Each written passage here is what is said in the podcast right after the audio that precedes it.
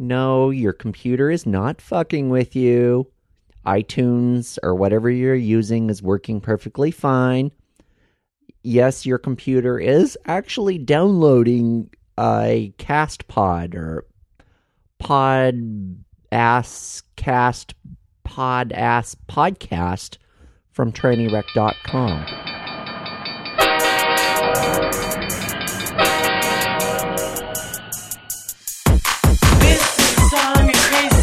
Tranny song. This is a song for a crazy, crazy tranny. This is a song, a crazy, crazy tranny song. This is a song for a crazy, crazy tranny. Hey Rebecca, hey Rebecca, hey Rebecca, hey. Hey Rebecca, hey Rebecca, hey Rebecca, hey. Hey Rebecca, hey Rebecca, hey Rebecca, hey. Hey Rebecca, hey Rebecca, hey Rebecca, hey. Big finish. Podcasting. Streaming. And masturbating. From Portland, Oregon. Tranny Wreck Radio. Hey, what's up, everybody? My name is Rebecca Nay, and you are listening to Tranny Wreck Radio. Today is Sunday, December seventh, two thousand eight. It is a day that'll live in infamy because, well, I'm podcasting for the first time in one hundred billion years. Today, I'm not doing a pure audio blog. I am doing well. I'm still unemployed. That's the short version of how I'm doing. Um, I'm not going to play any voicemails because I've got a very special discussion that I want to share with you today. The passage of Proposition eight in California exposed a lot of issues regarding homophobia in the black community and racism in the gay community. A week ago, I had a discussion with a couple of friends at K B O O. One of them is a good friend and longtime listener of this program. The discussion is likely to offend some of you. I will tell you that up front. But if it does, if the shoe fits, I would encourage you to look inward and ask yourself why. Then you can shoot me an email at tranny rec at gmail dot com and tell me to go fuck myself. And I'm here today with Jamila, who is a board member on K B O O. Do you want to tell the listeners about what you do here at K B O O oh, and who you are? Okay. Um, I am on the board, as Rebecca said. I am also on the programming committee. I do a show Thursday evenings, eight to ten p.m. Guess Who's Coming to Radio. Uh, the show addresses the issues, socio-political and otherwise, of descendants of African people in this country. So that's the focus of the show, and it plays uh, music from the same folks. So that's, you know, and the goal is always to be positive. If, you know, negative things happen, the goal is to always bring it back to something proactive. So that's the goal of the show. I guess I can live with that, even though negativity is just the best. No. Uh, and my friend Aswad, w- what we're talking about today is uh, discussing the issues of homophobia in the black community and racism in the gay community. Mm-hmm. Uh, obviously, mostly gay white community, because that's, unfortunately, the bulk of the gay community.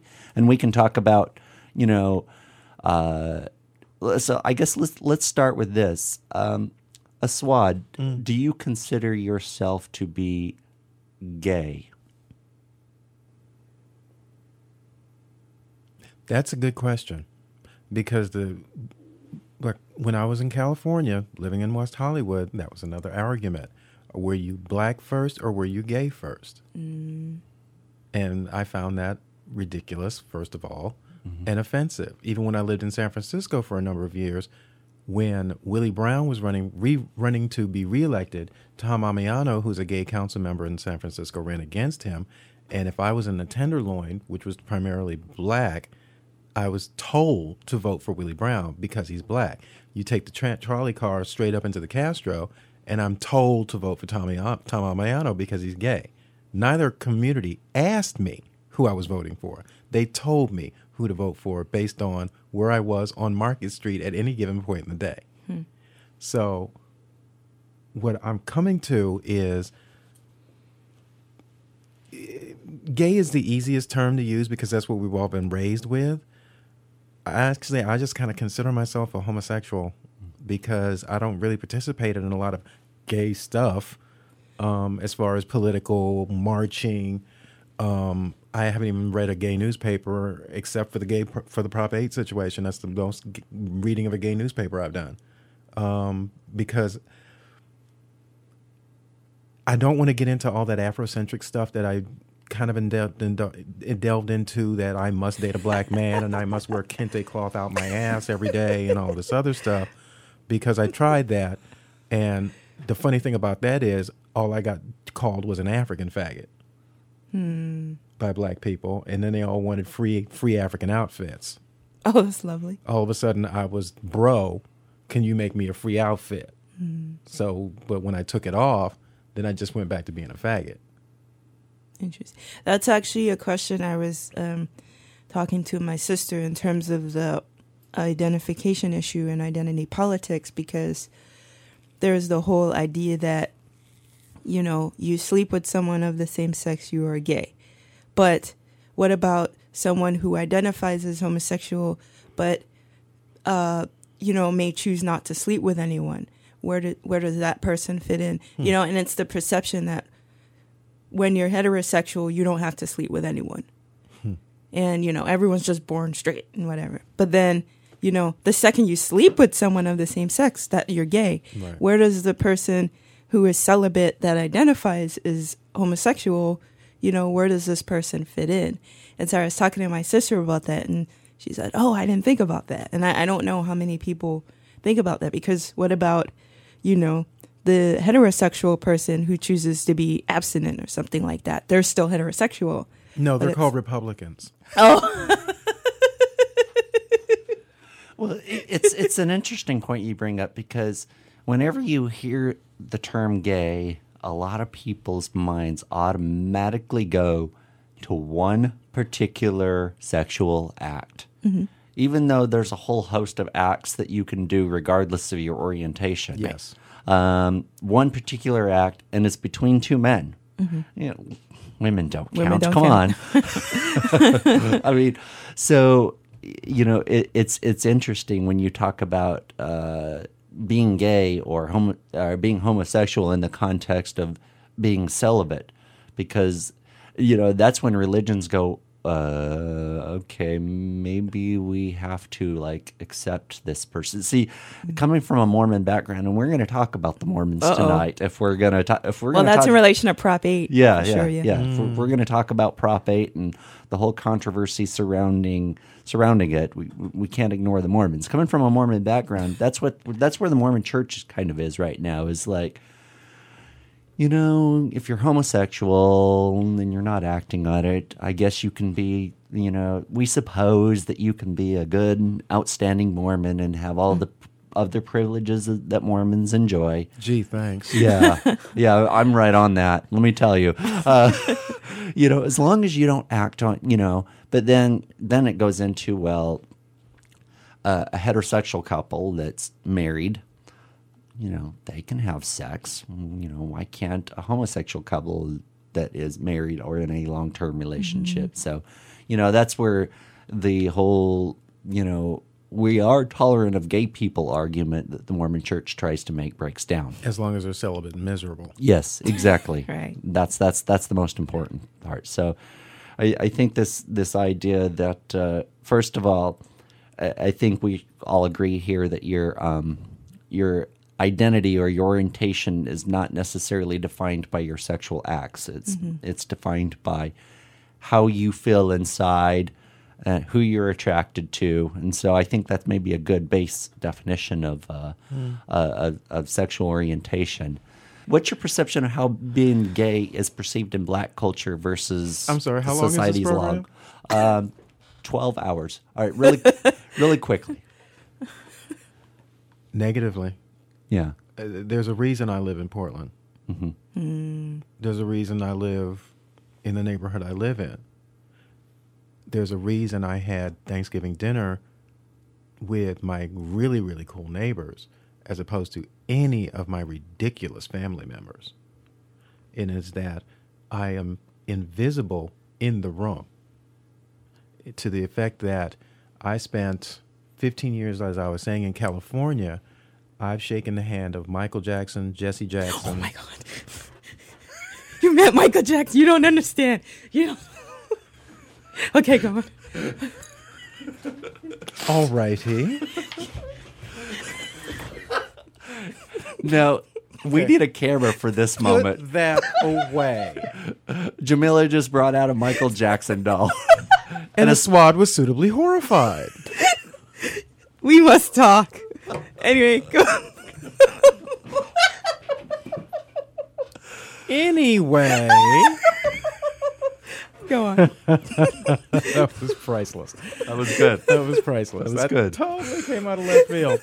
Um, I met some amazing people. I yeah. met some amazing people. I li- I worked in, I worked on San, I lived on Santa Monica Boulevard and worked for a number of years in Beverly Hills. Mm. I saw Oscar winners at the grocery store. Right. But when I moved back for a time to the East Coast and was around my mother's relatives, all they asked me was, "Was it? Is it really sunny like that in California?" They mm. didn't ask about my life. They didn't ask who I met. They didn't ask about the work I'd done. Um, they didn't ask me anything because I, for the fear that I might say something gay. Oh. That I might say, "Oh, well, I met this guy and I met that guy," and you know. And then when we got in the car on the way back, and it was Christmas time, so this time about now, um, we're driving back, and she said, "Well, what did you expect them to do? Ask them if you had a lover?" And I'm like, that's a bad thing. Wow. Big part of a person's life if they got mm-hmm. a, somebody they're they're with, you right. know. But really, all they uh, and then I call and I, and in the black context, I call it the hairdresser syndrome. Because if you're an open and I these is, this is my personal terminology, an open, honest gay man, open, honest homosexual, as a juxtaposed to the down low, where he's got three girlfriends, he's got a wife and three girlfriends and two boyfriends mm-hmm. and scant knowledge of condoms for some mysterious reason. So they would rather me be a liar and have a wife or two, three girlfriends and have sex with them and the three guys behind the basketball court. They would rather I lie than tell the truth. Kind of like the military. Mm-hmm. Now, uh, Jamila, before you uh, respond to what he has to say, I was just like wondering if you'd be willing to share just kind of your perspective. I don't know you well enough to know like where your where your perspective is on the whole sexual orientation issue and mm-hmm. how you personally identify and what whether you want to share that or not because it might be relevant to the discussion. Oh. Well, my perception, as we were saying, I think, um, and I want to. sort of continue on that. I think that the thing about orientation, mm-hmm. I think that's a natural thing. That the sexuality part, I don't think is natural in turn, and that whatever spectrum it is, heterosexual, homosexual, because those are sets of behaviors as opposed to, you know, what you identify as. Mm-hmm. And so the thing is too, because you know, heterosexual people can do homosexual acts. Mm-hmm. So it's like, what does that, you know, and so that's why I don't see it as being this natural thing, because the only thing I feel is natural is like producing kids mm-hmm. and, and gay people can do that. So it's the set of behaviors and, you know, the set of behaviors we are trained to say, okay, man on top, woman on bottom. So it's it's sort of, and that plays out wherever you are in the sexual spectrum. Exactly. So that's why I don't think that sexuality, quote unquote, is natural because they regard a set of behaviors as opposed to orientation, which is your identification and, and your. Mm-hmm. And I think for me, um, you know, I choose, you know, at this point not to be with anyone. But, um, you know, for me, it would be nice to. You know, I think marry, quote unquote, I, I, everything's in quotations. I use things lightly. But to have, like, my ideal would be a, a, a wonderful young black male to, you know, adopt children with. That would be, I don't know, that's just, I'm just saying you know, it lightly. It's, it's, it's, it's that, interesting. That is, that is, you know, not homophobic and, and, you know, it's not extremely difficult, but it really is in the context of the black community. Yeah, and, and, and, and, and, and yeah, that was the next thing. I was hoping it's, to... it's really difficult, and there are heterosexual men that I know that extremely sensitive human beings that are, are truly open to listen to people that are truly, you know, and that, that's a very rare thing because... Those exist, black or white? Yes. Oh. They do, and oh. I know some of them. Okay. Hell surprise. And, you know, that's the person that I would want to be involved with. I, you know, and, and most of my male friends are in relationships. That's why I choose, you know, not to... to be with someone now until I find that person who's not in that relationship, because I, I am a person that does uh, choose to be in a monogamous relationship. So I don't want to, you know, regardless of sexuality, I think there's a, a, a down low for for everybody because you do cheat, quote unquote, you know. Yes. And so there is a down low for everyone because you don't tell your partner I'm with this other person, mm. and um, and so. For me to, and also being in Portland, that's another issue, being that uh, the black community is six point six percent the last time I checked. It's very hard to find someone in the community who is sure of themselves as a black person, who's, you know, sure of themselves sexually, who's sure of themselves in terms of their feelings and putting those things in check. So I'm not going to be with someone who's not sure of those things. And so it's very hard living in Portland. And so I don't know, you know, enough of the the full community to say, you know, everyone's sure of themselves or not. But just in my experience of living here for four years, it's it's very difficult. And so the people I have connected with in the community are all married or they're all in relationships or there's something like that. And uh, so that does lead to, uh, you know, this sensitivity. And, and the, the black people I know are not homophobic. But, you know, I don't, once again, I don't know everyone. You've been here longer than I have. And um, in terms of my family, uh I've had gay uncles. I still do. And it's just this thing. Like you're saying, people don't say anything. And, you know, I had an uncle who was gay and he is no longer on earth. And he was probably my favorite uncle. Um, you know, he hung out with uh, my sister and myself. Uh, you know, he was wonderful. And, you know, people speculated, people said all sorts of things, but they didn't say anything. And then I have a, another uncle who's who's very out and very, you know, flamey. And they're like, oh, here he comes, you know. But they still don't say anything. That's what they say. Here he comes again. And uh, how do you th- how, how do you think a majority of your family uh, feels about him? Do you do? Do you think they accept him, and do you think he feels accepted? I mean, obviously, that second question is a little harder. I don't know if he necessarily feels accepted, but I mm-hmm. think. You know, if, I think he feels accepted as a family member, mm-hmm. but it's it's kind of this thing where, you know, I'm sure in terms of his sexuality, he feels not accepted because it's just like, oh, here he comes. You know, that's here he is, you know. It's like, wow. So it it is definitely this isolation I have not talked with him about because I hardly see him. I see him like once every ten years or something. So I don't talk with him. I mean, my family's in New York. Um, so you would would you would you is it safe to say he probably feel he probably feels isolated? I would say that. I mean, there's definitely folks in my family who are very homophobic, mm-hmm. and I I, it, I think that there's also folks in my family who are, are just like whatever. You yeah. know, my mother's like, oh, you know, my mother is not homophobic. I think she is quite supportive of of people. Um, definitely, uh, my aunt is supportive. Uh, my aunt has a gay son, uh, so she is supportive. Her husband is not so supportive, but my aunt's just like, man, he has to be who he is. You can't suppress that. And so, you know, I do have family members that are very supportive and not homophobic, but then I have other family members who, you know, are in the middle, kind of don't want to talk about it. And then I have family members who are quite homophobic. So I don't really know where that would fit in in terms of my whole family. Let's let's let's get back to the uh, Proposition eight mm. discussion that uh, we basically started this out with.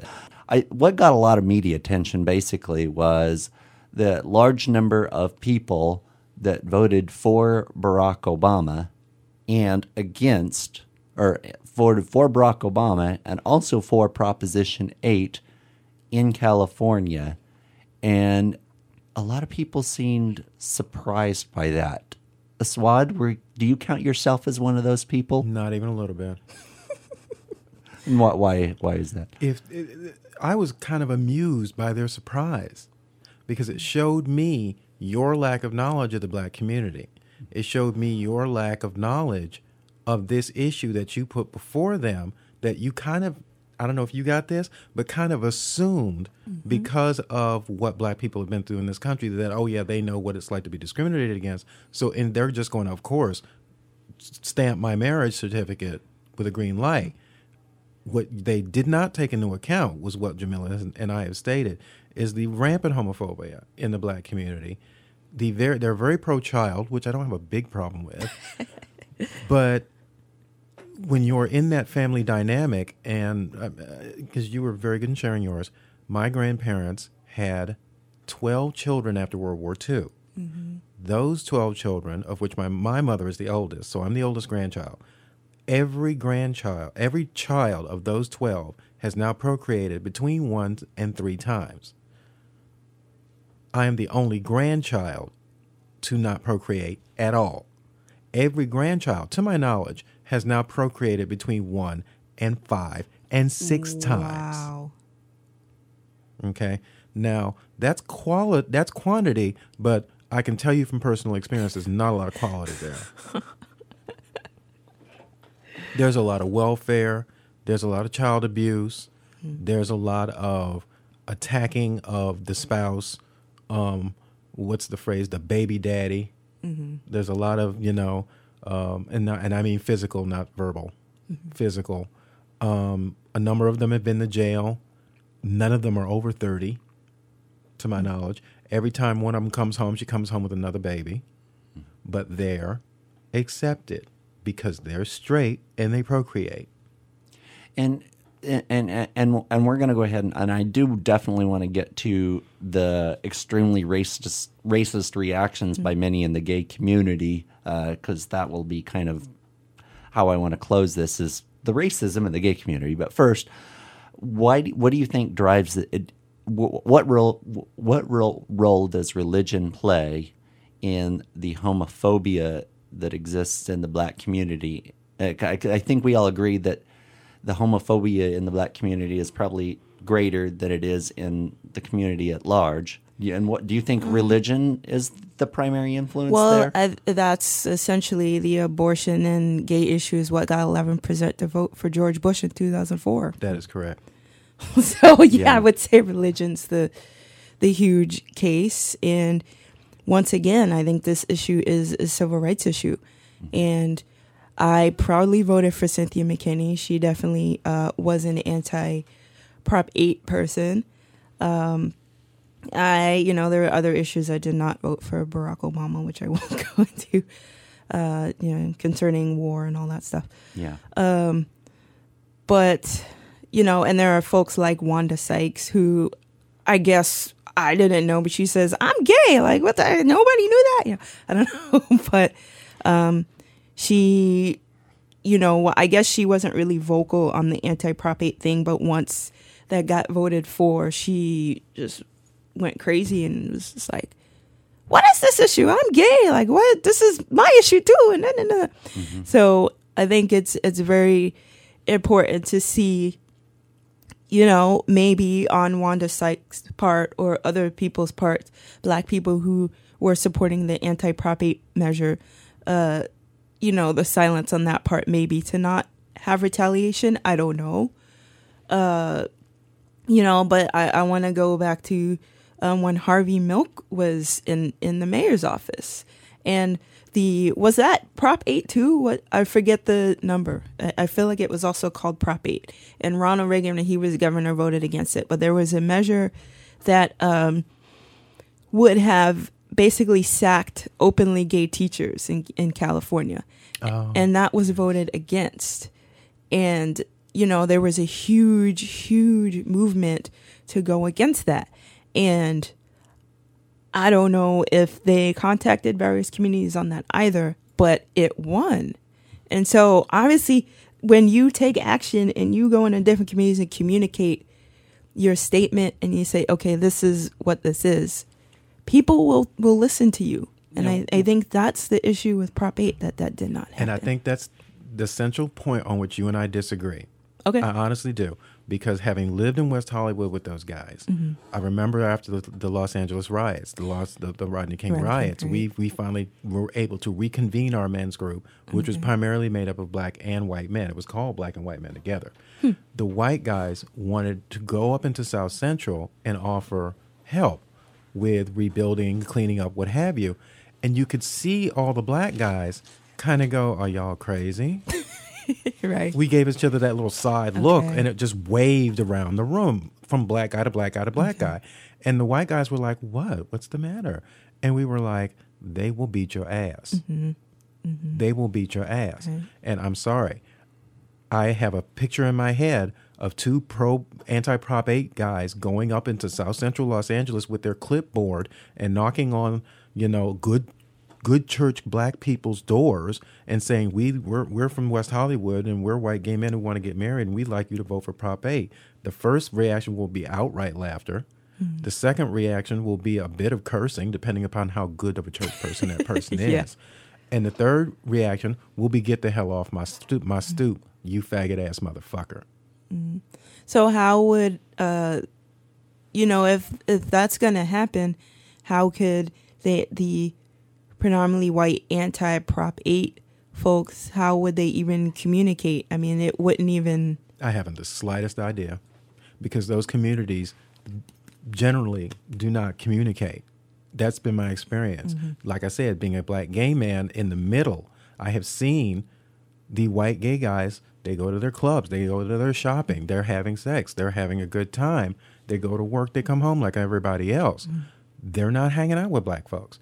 Black folks go to work, black folks go to the store, black folks go to their clubs, which are predominantly, of course, straight. They go to church on Sunday. And unless it's the guy at the office or their hairdresser or mm. a, really a coworker, how many white gay men on a day-to-day basis can black people say, who are really churchified and really in that black community, say they hang out with? Mm-hmm. And know personally, know that man's partner, know the name of his dog, for, for goodness sakes. Mm-hmm. So...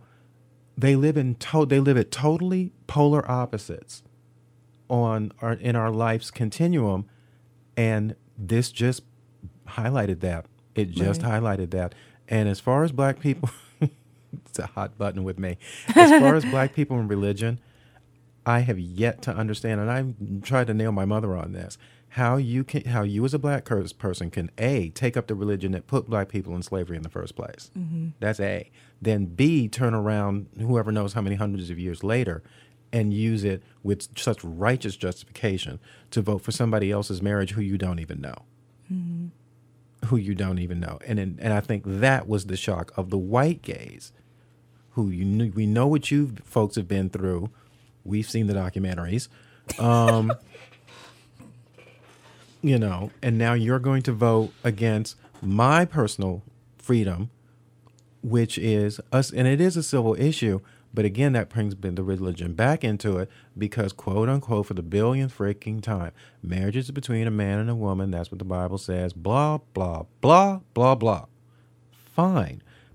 Where, other than a few notable exceptions, every one of those gay marriages were, were performed on the court, city court steps, mm-hmm. or in the county clerk's office. So what's your issue?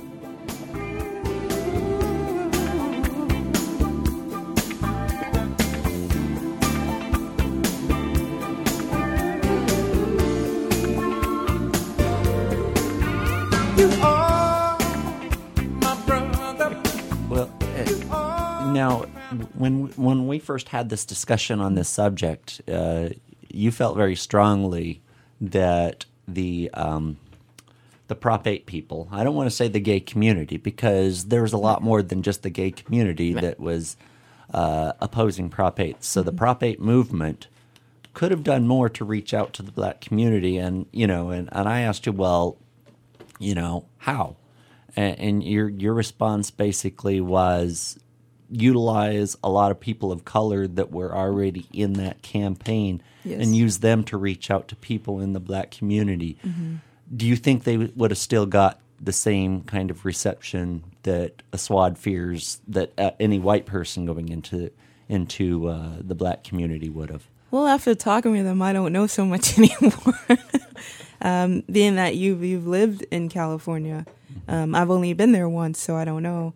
And uh, so I would think it would be easier, but no, I, I don't know so much. Necessarily. No, yeah. It wouldn't have mattered. Uh, you, you don't think that people in the in the black community would have been more receptive to another African-American Here, on their doorstep trying here's to... Here's the thing. Once that person comes out, once that person of color comes out as gay, he's no longer black. Mm-hmm. He is now gay, mm-hmm. which in black in the black community and in the Latin community as well is perceived as white. Mm-hmm. To spell it, to, to, to paint you a picture, if you're a black, straight church person, mm-hmm. which is predominantly who we're talking about here, that's why I keep saying it that way.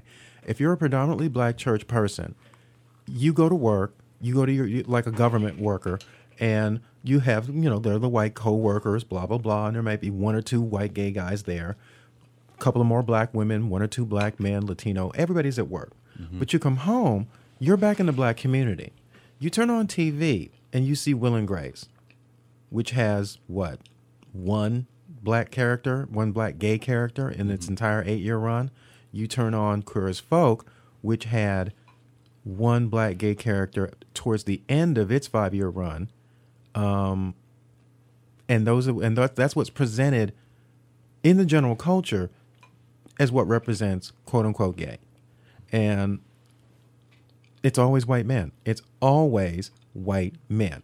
Mm-hmm. I have been told this so many times by black people. It's always two white men making one hundred percent of a white man's dollar with no dependents and no sp- and no legally recognized spouses. So that's the picture that's beamed into the black home by the white gay media. Mm-hmm. So when a person, when a, especially a man of color, black, Latino, and including Asian, I've also come to find out, states that they are a homosexual, they are at that point instantly branded as, like she said, you have sex once with a, with a man, you're branded as gay. You say you're gay as a man of color, and you're branded as white. Okay, so it wouldn't it wouldn't have mattered, even if they were straight supporters going in to the black community and trying to defeat Prop eight, they would have automatically been labeled as gay no matter what they're they, they if they said I'm straight and I want my brother to have the right to be married or what have you, mm-hmm. they would have said, oh, I'm so sorry, or that's that's that's uh, I'm so, you know, something along those lines. They wouldn't they wouldn't get a they wouldn't get a visceral, borderline violent reaction of a white gay two white gay men or a white gay man and a gay man of color or two gay men of color. Mm-hmm. I'll just say this: I know when I was twelve years old, I um.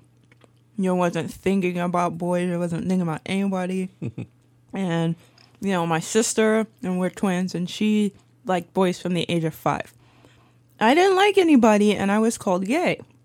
Because, like, oh, you're at the age you're supposed to be developing and all that, and you don't like anybody? What's wrong with you? You're at gay. At five? No, no, at oh, twelve. Oh, I'm twelve, saying, twelve. I'm just saying my sister liked uh-huh. boys from the age of five. Uh-huh. I didn't like anybody. And... You know, so at the age of twelve, when you're supposed to be developing and liking people, I didn't like anybody. I was called gay. And so, you know, I'm at the point now where, you know, I explained the whole thing about, you know, sexuality. I, the only thing I choose to label myself as is a black woman, because that's what you see. Mm-hmm. But, you know, in terms of my preference, that's, you know, at this point in my life, that's what I prefer, is what I said. And and so it's the whole issue that you know, you come to the Black community as a straight supporter and you can't even, you know, understand what someone's going through in terms of this. And, you know, people feel like they have to hide and unfortunately not use condoms. It's just, it's not, it's like you're, you're hindering some sort of thing. And then, you know, it's not safe, first of all. It's not emotionally safe. It's not physically safe. But then you have the whole thing where as a gay person, you're not safe because you can get physical retaliation from even saying, hey, you know, I want to be who I am. And so it's, it's something, you know, it's just so difficult for Black people to talk about this. It's it's really unfortunate. And, you know, education starts in the home. But then you also have, you know, television, as you're saying, you know, where you see the gay community, it's all white males. It's not even women. It's not anything. It's just it's just white males. And then you have, you know, the homo thug. Let's not even get into that. So you have the homophobia in hip hop.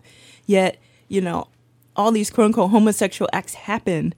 And then uh, so then you have the homoeroticism of sports. Mm-hmm. And then you have this, all this stuff. And all uh, so many of these things involve uh, uh, Black men. Yet, I'm not gay. What? I'm not a homo. No homo. Just all this stuff on the no homo. Yeah. Like, and so it's like, what is that? It's, you know, just be who you are. If you're heterosexual, if that's who you identify as, there's no need to go no homo.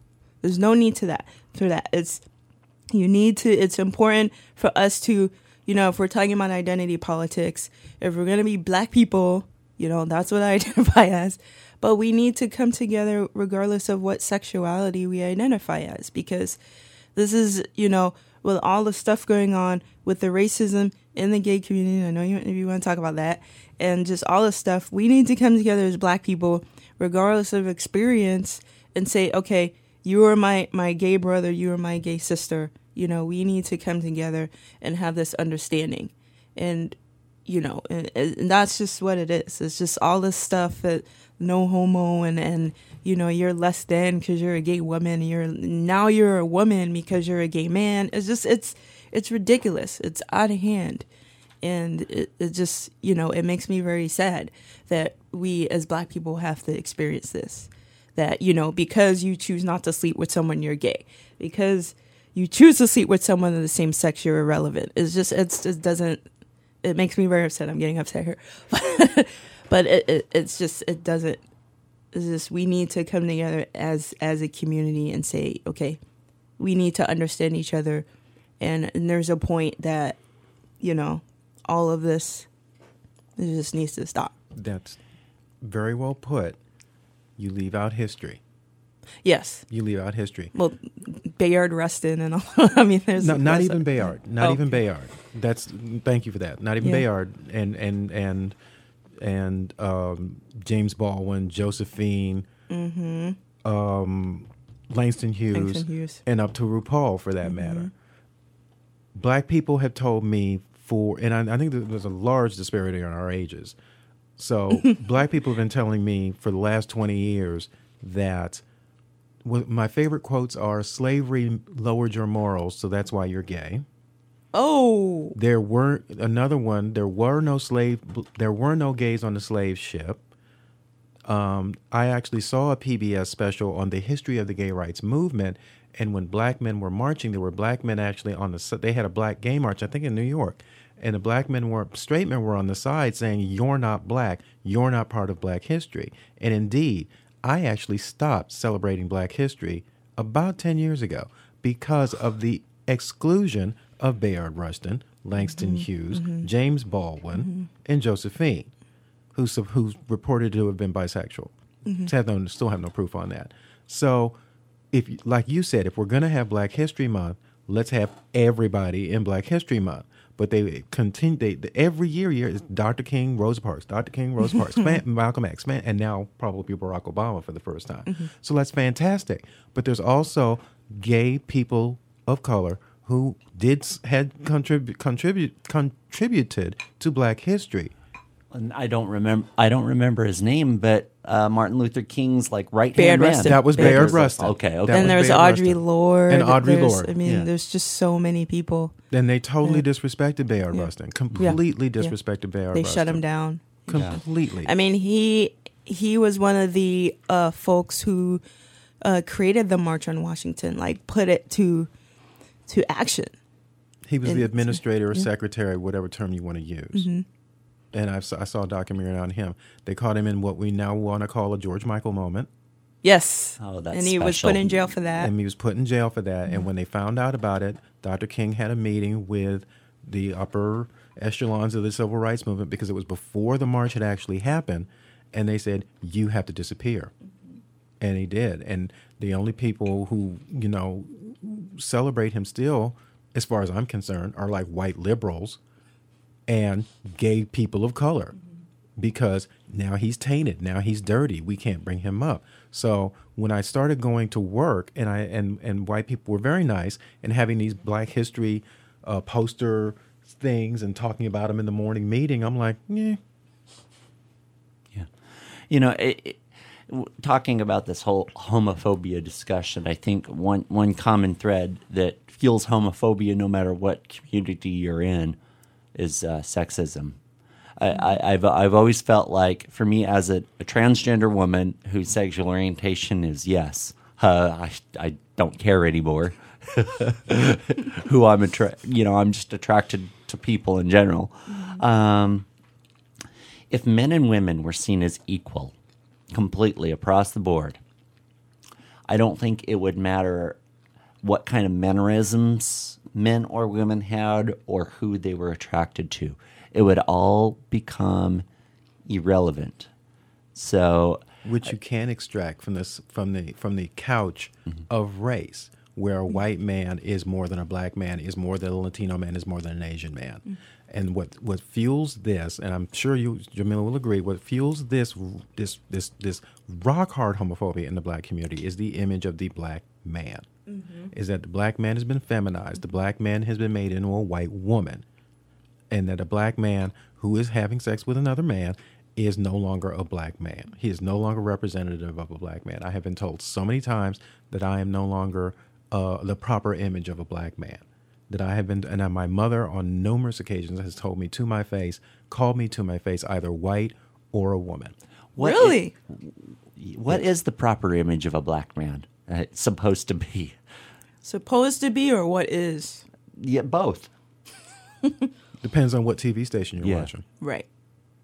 Because I've also heard that Barack Obama is not the proper image of a Black man. He's not Black enough. Well, yeah, that was the criticism that was coming from the Black community early on in the primaries, wasn't it? Yes, it's ridiculous. It's... I don't hear that. I haven't heard that since. Well, because he won. Yeah, he got go figure. I repeat, Kelsey Prees. Yeah, I mean the whole, you know, the the issue of the Uncle Tom, and you know, I mean, what is that? Is is you know, okay, taken from Harriet Beecher Stowe, fine, but you know, the the the issue that you know you lose a sense of self, and then there's this whole issue of like, you know, what is Black enough? Because, you know, you speak a certain way, you want to be white. If you read a book, you want to be white. If you do this, you want to be white. If I mean, listening to N P R and cable, you, you, you want to be, be white. white. It is, what is that, you know?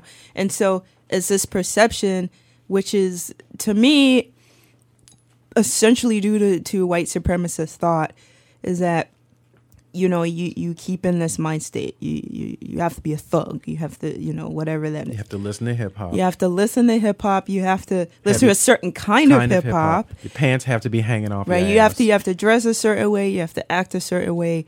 And if you don't, you want to be white. And, you know, I was told that when I was young. And you, I, I read so much. And, oh, you want to be white. And, you know, when I was younger, I listened to the punk rock, was in bands. Oh, you want to be white. It's just all this stuff. And so there's a set of certain behaviors. So that's what is supposed to be Black.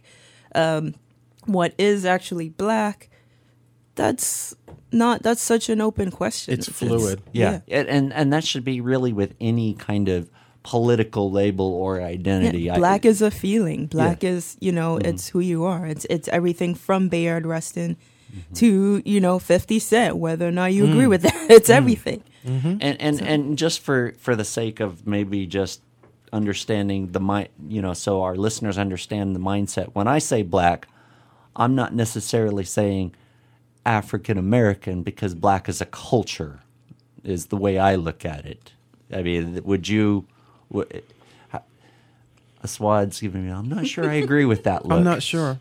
Okay. Yeah, I'm not sure. I'm not sure you're wrong. I'm not sure I'm right. I'm just mm-hmm. not sure. Man, a culture consists, like every other culture, consists of food, clothing, yeah, you know, art, music, you know, so it is a culture in that way, but but that culture represents, you know, some things to some people. And well, and I, and I just, others. I can hear some of our white listeners going, it's not black, it's African American.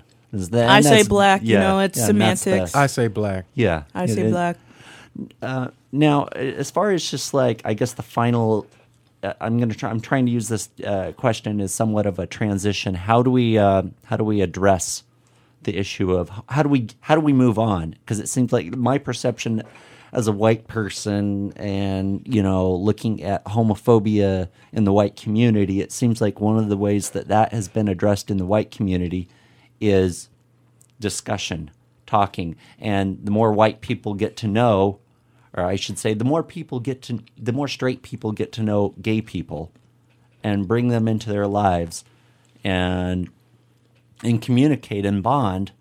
You know, that helps address the issue of homophobia. Would you say that that's probably yeah, actually um, the way to address the, it across the board? The first. No. No, I, I am not a big fan of process and discussion. I mm-hmm. The first time I heard of that was when I moved to Portland. I'm like, what about action? But the first um, gay person I've ever known in my life, I was really young. Like, I don't even know. Really young. And, and she was a woman, and she had a relationship with another woman, and she was my mother's best friend. She happened to actually die of AIDS. I don't know how. But, you know, I she was just part of the family, you know, and it was just like, I didn't, you know, it's like, yeah, I played with her daughter, you know, I mean, that that's the thing. It's just like, people are people. And, you know, that's just, that that's how I see it. And it is, you know, and so this whole ho- homophobia issue, uh, teaming with the racism issue in the white community is just, if you want people to see your cause, it's like you have to see beyond your own cause. Yes. And that's the thing. When it's different for homophobia is a different animal in the black community. Homophobia is seen as a positive in the black community mm-hmm. because it's seen as keeping the family together, keeping the men straight to, quote, fight the white man. Mm-hmm. White people labor under no such issues. They just don't. They don't have to. They don't have to go out there. They they go out their door as Bill and Todd. They don't have to go out their door representing their race, representing the black male gender, representing it as uber butch, uber masculine, and not to be questioned. When I'm in a room around other black people, they it, it, and it, it, it, it yes, I actually.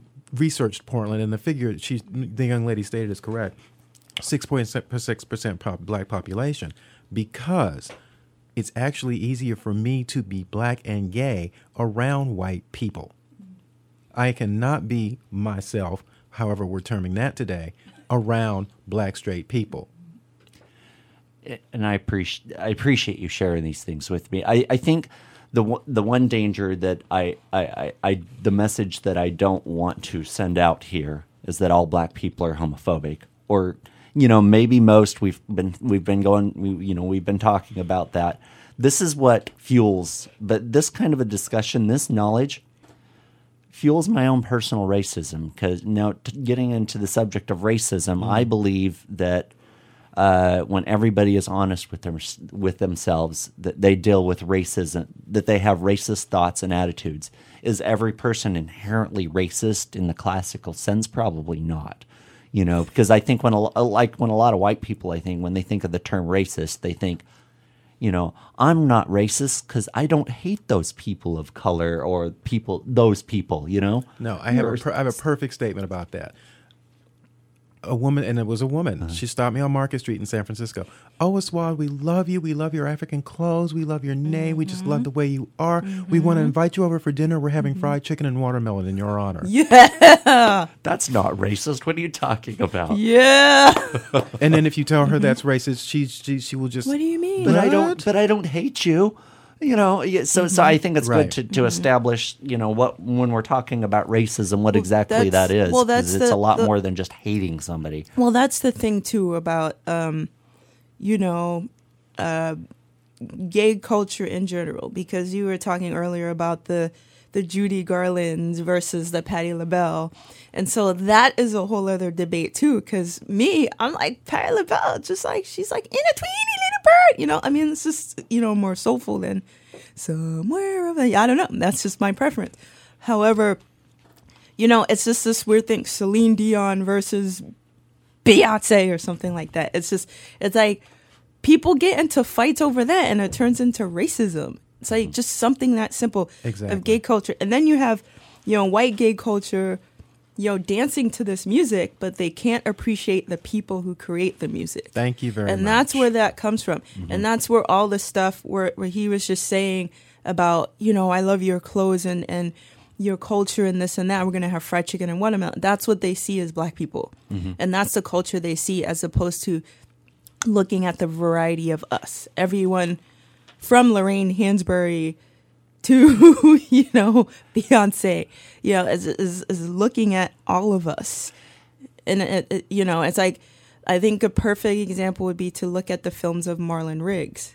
Because, you know, he talks about those issues. Black is, black ain't. Yeah. And, and he talks about his, you know, relationships with white men and the homophobia that existed in the black community, plus the racism that exists in the white community. He's a perfect person. Unfortunately, he's not alive anymore. Yes. But he's the perfect person to be in this dialogue, to to talk about that, because he's experienced all of that. I experienced all of that. And you've experienced oh, that. Yeah. So. You know, well, and I'll tell you, this is when I bring up this subject, the homophobia of the black community around. A lot of my white friends are like, oh, oh no, no. And but and, and, and they, they're especially, and I don't admit this to very many of my white friends, but I've had no problems admitting this to a lot of my African-American friends.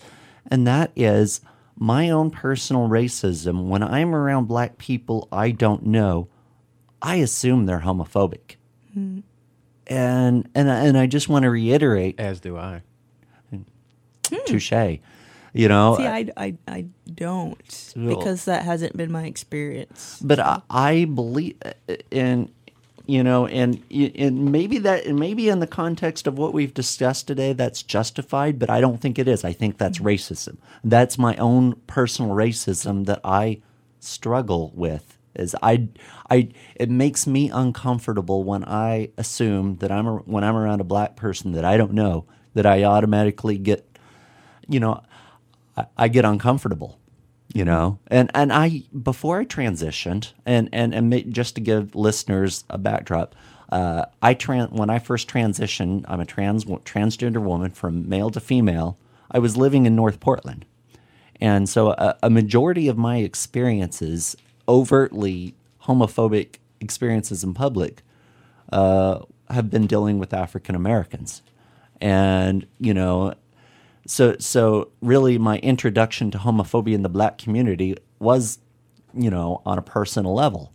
And so, and I've struggled before that. It was like, oh, a black person. I my, my racism prior to this was more based on ignorance. Like I would say the racism of most white of most white people is based on ignorance. Now it's not. Yeah, I mean, yeah, I'm still plenty ignorant about black culture, and you know, I still got. Pl- I, I'm sure I have plenty of uh, white, ignorant, racist, you know, uh, thoughts and feelings. But a big part of my racism has to do with my knowledge of homophobia in the black community, uh, which I doesn't help, which I think doesn't help the racism that exists in the gay community. So, how can the gay community Uh, deal with this? I mean, we're looking, getting back to this Prop eight mm. thing here. There was a rally uh, at the, um, uh, what was the, the there was a rally in Southern California, which at one of the Mormon temples, which we haven't even talked about the Mormons' role. I don't even know, I'm sure we need to in this discussion, because we know that they played a role, big role. Mm-hmm. Yes. But there was a lot of, you know, there were people of color, there, there were black people that showed up at this rally after Prop eight got uh, passed.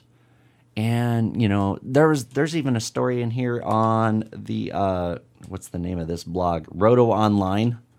Uh, I'll put a link on whatever website you're hearing this from or show um, about a, a black gay couple holding up, you know, supportive, you know, you know, anti-Prop eight signs that were harassed, mm-hmm. you know. So, I mean, the gay community, it, it, there's a lot of people in the gay community that are just full out. They're angry. I think when, when you know, one of you mentioned Down Savage. Mm-hmm. Uh, you know, you know, before we started recording, how can I personally help? You know, h- how can I address this within not only you know, how can I address this within my community? Here, here's the thing. I have to, because this really bites me. Uh huh. Um, it's been my experience. White gay men are American white men who just happen to sleep together, right? So what makes them different from A I G execs taking a hundred million dollar, you know, bonus for doing absolutely nothing?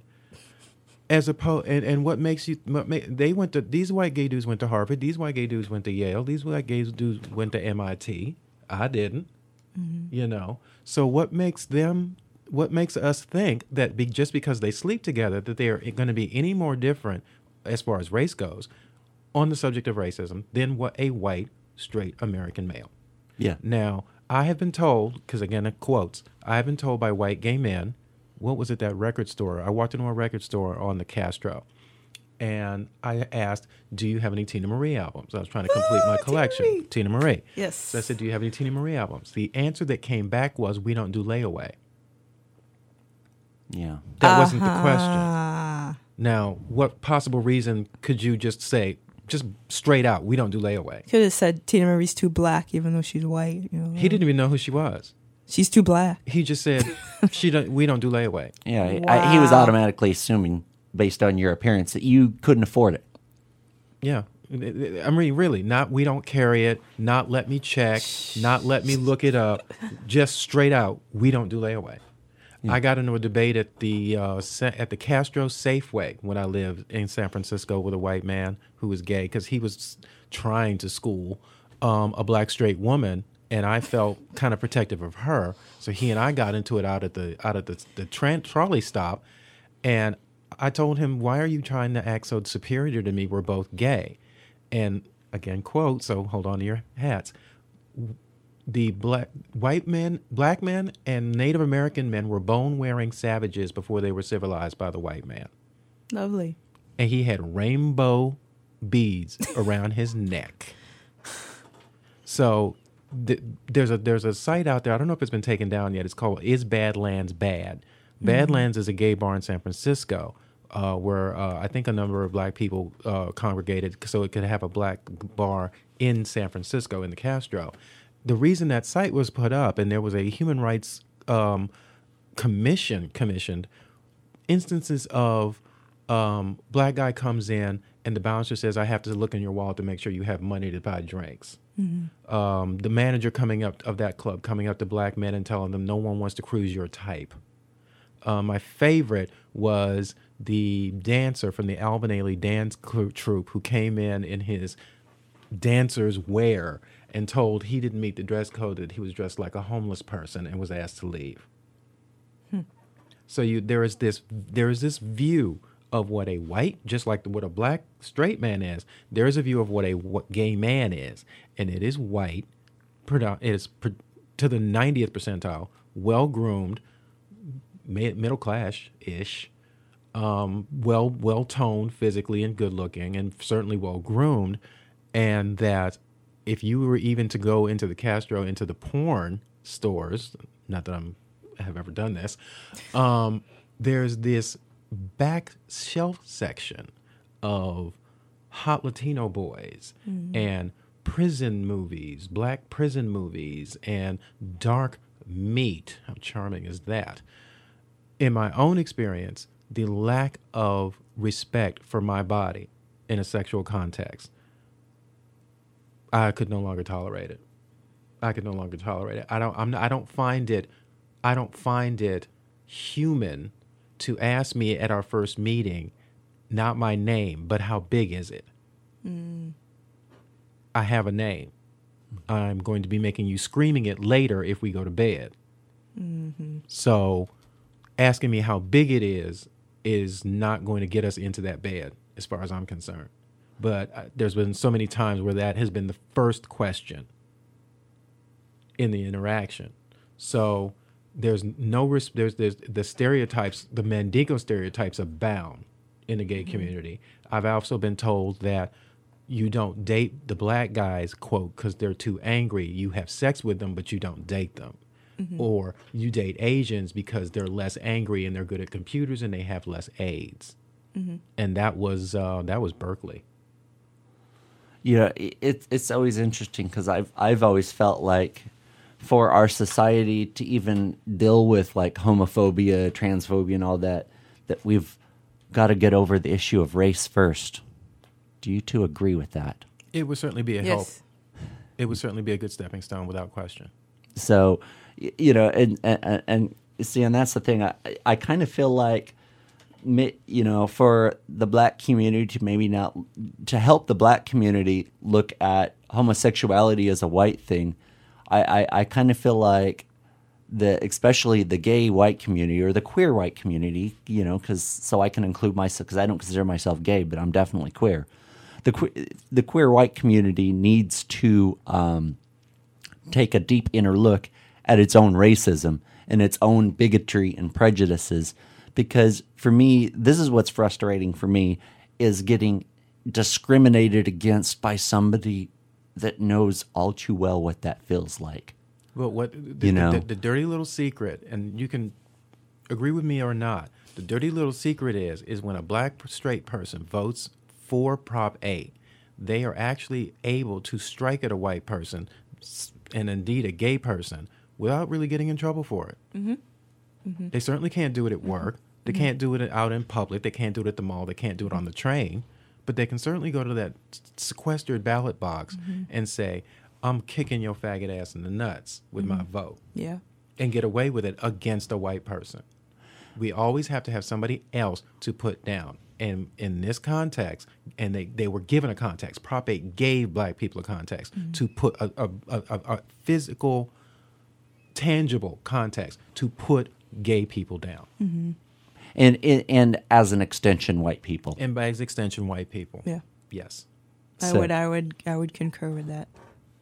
And so there you have it. I think that, uh, and the proper reaction from queer white people is not to get upset at that.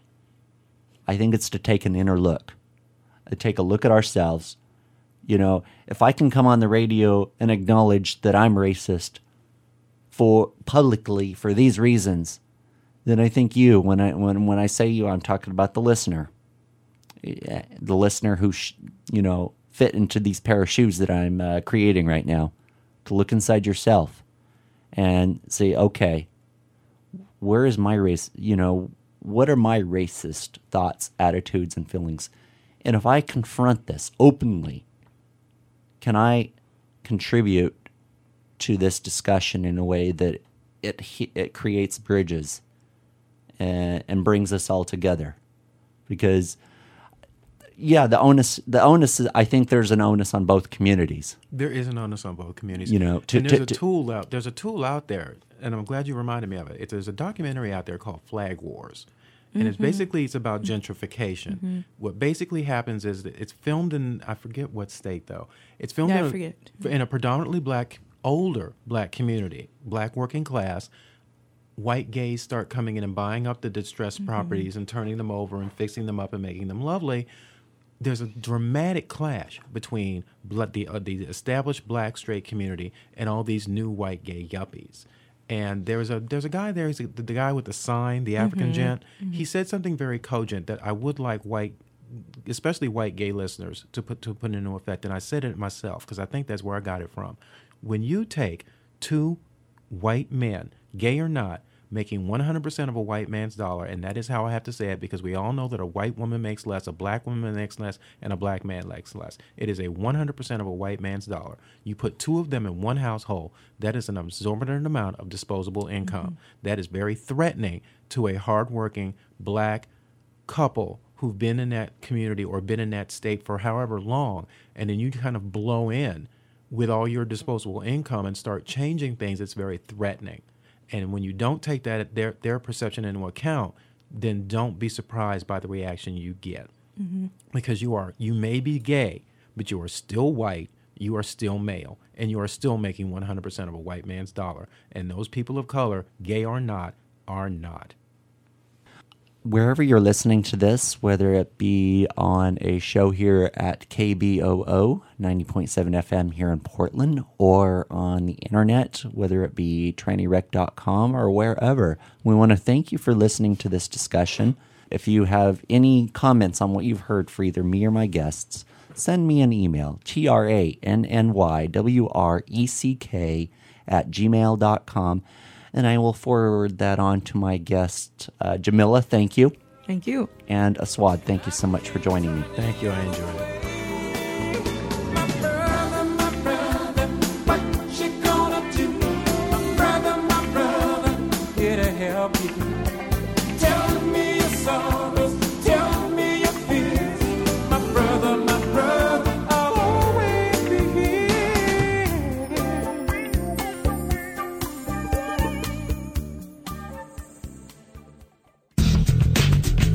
This show is a member of the Freak Network.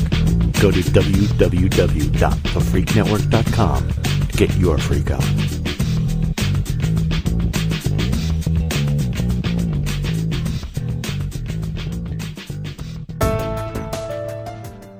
This program is a member of the Trans F M Internet Broadcast Network. trans f m dot org